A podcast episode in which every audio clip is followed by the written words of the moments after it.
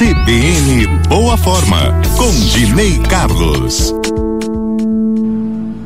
Bom dia, bom dia, meus queridos ouvintes da Rádio CBN. Uma ótima e maravilhosa semana para todos nós. Hoje, Dinei Carlos vai responder a pergunta do Jolivan. Ele tem um coach que passa consultoria para ele online e o coach mandou aumentar a intensidade de treino e ele veio perguntar para mim, Dinei, eu estava lendo lá sobre intensidade de treino e é carga, né? Eu tenho que aumentar peso, né? Eu falei, não, vou te explicar o que, que é intensidade de treino para você alcançar o objetivo que o seu coach mandou. Vamos lá. O que é a intensidade de treinos? Alguns autores classificam intensidade de treino com é, quantidade de peso é, no exercício. Outros caracterizam a intensidade de treino em ir até a falha. Mas você pode ir até a falha com muitas repetições. Isso vai deixar a intensidade alta e o volume alto do seu treinamento. E academicamente, isso não pode acontecer. Para entendermos, vou pegar um exercício supino, tá? O supino com 40 quilos ele é mais intenso do que um supino com 20 quilos. Porém, em outras abordagens, se eu levar esse supino com 20 quilos até a falha concêntrica e excêntrica, onde você não consegue fazer mais nenhuma repetição, você vai ter uma sensação de esforço muito grande.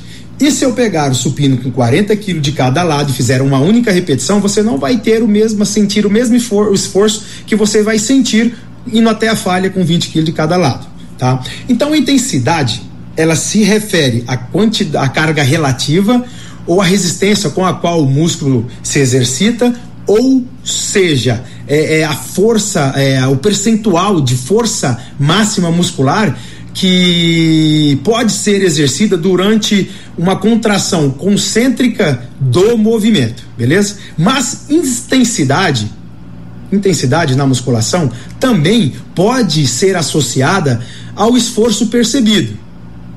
No entanto, o nome de mensuração do método de intensidade de esforço é percepção subjetiva de esforço. Já fala, é subjetiva, varia de indivíduo para indivíduo. A intensidade de esforço depende de diversos fatores e variáveis, como nível de treinamento, fadiga central e periférica, desconforto, resistência cardiorrespiratória e resistência muscular. Esse parâmetro ele pode ser interpretado, percebido de formas distintas por pessoas diferentes. Mas uma coisa é certa: quer alcançar os seus objetivos e ter resultados nos seus treinos, então não pode faltar carga, peso e nem intensidade de esforço. Uma semana faça um treino com um pouco mais de peso, com mais carga, menos repetições. Nas outras duas, três semanas, trabalhe aí com menos carga, com mais repetição, indo até a falha muscular. Lembre-se, a excelência não é um feito ocasional, mas um hábito cultivado a cada treino.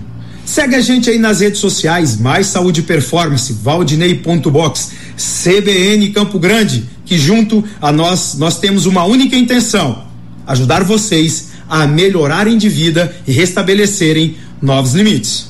Uma ótima semana, fiquem com Deus. CBN, CBN Campo Grande.